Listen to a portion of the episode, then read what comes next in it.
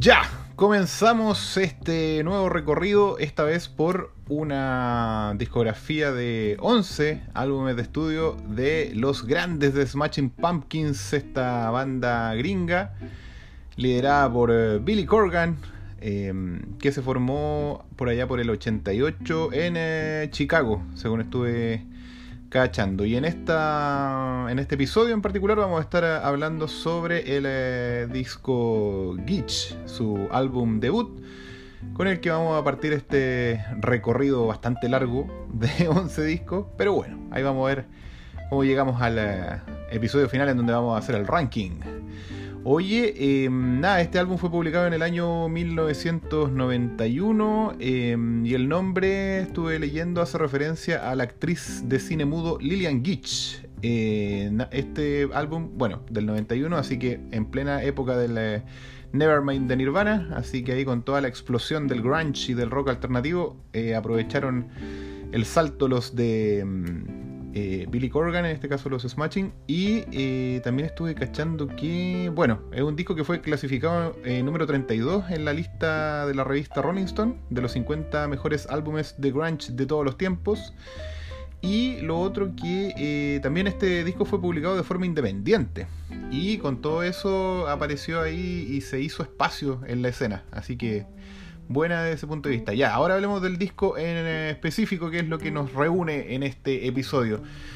Em, a ver, disco debut, tenemos que decir muy, muy bueno, The Smashing Pumpkins, eh, categoría discaso, eh, obtuvo un 90% de efectividad, em, nueve canciones de las 10 yo les di like. El inicio del disco es súper rockero, potente, rabioso, abrasivo. Le puse ahí los apuntes que dejé de este álbum. Y quizás por ahí el único punto débil sería el track 9, Window Pane. No sé si eh, les pasó a ustedes también mientras estaban escuchando el álbum. La verdad que no me terminó de convencer, lo encontré un poco. Bueno, es largo, 5 minutos 49, pero lo encontré medio pegado. Tiene un, un buen cierre así de tema, súper eh, bueno pero no sé, entre estrofa y coro como que no se entendía muy bien, todo muy repetitivo, baja ahí un poquito y lamentablemente ese pequeño traspié, eh, que no, no, no, afecta nada el disco, obviamente 90% como les digo está dentro de discaso, pero ese pequeño punto bajo lo deja fuera lamentablemente de eh, estas bandas que que, se, que ingresan al exclusivo club de grupos que lanzaron su primer disco legendario al tiro. Así que le pegaron el palo al gato, así a lo, a lo ¿cómo se llama? A lo Rage Against the Machine, una wea así.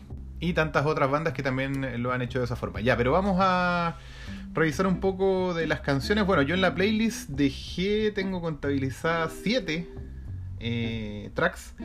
El 1, eh, I Am One, está en mi playlist. Eh, la canción número 2, Siva. La canción número 3, Rhinoceros. La 4, Bury Me. La 7, Snail. Y la. ¿Cuál es la otra? La. Mm, también me gustó harto Crash, el track número 5. Me lo salté ahí. lo ingresé hace poco, de hecho, a mi playlist. Y por último, el track 8, Tristeza o Tristeza, no sé cómo se dirá esa weá. Pero esas fueron las 7 canciones que me gustaron de este álbum. El 70% del disco es para playlist. Esa weá además es notable.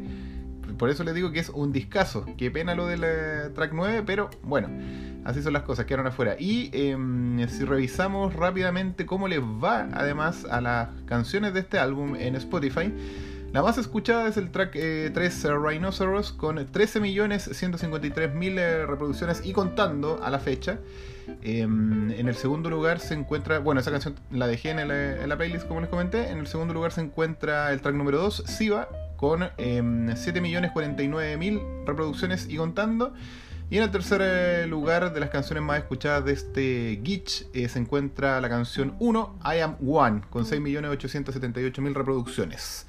Como les comenté también la dejé dentro de mi playlist. Así que mm, eso, eso con respecto a este tremendo álbum 100% recomendado para regalar, obviamente en vinilo si es que lo encontráis, a fanáticos del rock, claramente del rock alternativo, eh, a fanáticos también, obviamente, de la banda, y coleccionistas de grandes discos eh, para una colección de vinilo así buena. Aquí, loco, estáis, pero con un, regalo segurísimo para dar.